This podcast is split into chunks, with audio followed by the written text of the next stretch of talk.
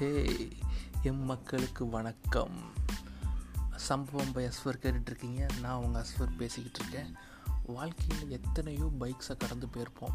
நம்ம அப்பா first first வாங்கின டிவிஎஸ் ஃபிஃப்டியாக இருக்கலாம். அதுக்கப்புறம் நம்ம அண்ணன் வாங்கின ஹீரோ ஹோண்டா பைக் அதுக்கப்புறம் பல்சர் அப்பாச்சி அப்படி இப்படின்னு சொல்லிக்கிட்டே போகலாம் ஸோ இத்தனை பைக் நம்ம கடந்து வந்திருப்போம்.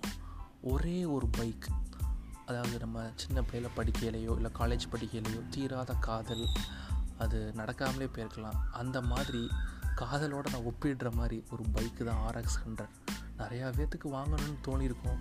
பட் சில வேறால் மட்டும்தான் அதனால் வாங்க முடியும். அந்த பைக்கை பற்றி தான் இன்றைக்கி நான் பேச போகிறேன் ஆமாம் அந்த பைக் எல்லாத்துக்குமே ரொம்ப ஸ்பெஷல் வண்டி நூறு கிலோ தான் இருக்கும். நூறு சிசி இப்போ உள்ள வண்டி கூட காம்பீட் பண்ணி போய்கிட்டே இருக்கும். அதோட சத்தம் இருக்கே. சும்மா நம்ம மண்டையிலேருந்து நம்ம பாதை வரைக்கும் சும்மா சொருன்னு ஏறுங்க. அப்படி ஒரு சத்தம். பைக்கை ஸ்டார்ட் பண்ணால் தெரு மட்டும் இல்லை ஊரே நம்மளை தான் பார்க்கும். எத்தனையோ வண்டி இருக்குது புல்லட்டாக இருக்கலாம் அப்பாச்சியாக இருக்கலாம் பல்சராக இருக்கலாம். அதெல்லாம் போனால் பத்தில் பதினொன்னா நம்ம இதெல்லாம் ஒரு வண்டிடா இது ஒரு வண்டிடா அப்படின்னு சொல்லிட்டு போயிட்டே இருப்போம்.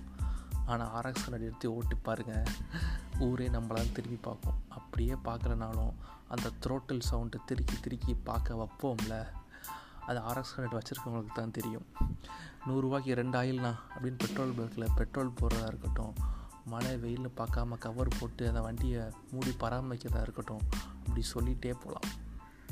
அப்படியே ஜாலியாக போயிட்டு வரலாமே அப்படின்னு தோணும். பைக் எடுத்துகிட்டு அந்த மாதிரி டயத்தில் கவலைனாலும் சரி ஹாப்பியாக இருந்தாலும் சரி அந்த வண்டி எடுத்துகிட்டு போகிற சுகமே தனி. அந்த வண்டி மட்டும் இல்லை உங்களுக்கு பிடிச்ச எந்த வண்டியாக கூட இருக்கலாம். இந்த மாதிரி அந்த வண்டியை பற்றி சொல்லிகிட்டே போகலாம். ஏன்? நம்ம தமிழ் சினிமா ஹீரோஸ் இந்த வண்டியை ஓட்டாத ஆளே இருக்க மாட்டாங்க. விஜயா இருக்கட்டும் அஜித்தாக இருக்கட்டும் சூர்யாவாக இருக்கட்டும் சிவகார்த்திகேயன் வரைக்கும் எல்லாருமே அந்த வண்டியை ஓட்டிட்டாங்க.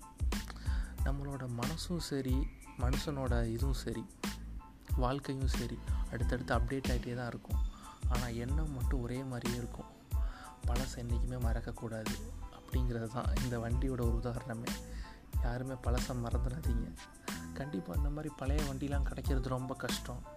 முடிஞ்சால் கண்டுபிடிச்சி வாங்குங்க. இல்லைனா இருக்கிறத வந்து வச்சுட்டு சந்தோஷமாக இருப்போம். என்ன நண்பா? கண்டிப்பாக நான் பேசியிருக்கிறது உங்களுக்கு பிடிக்கும்னு நினைக்கிறேன்.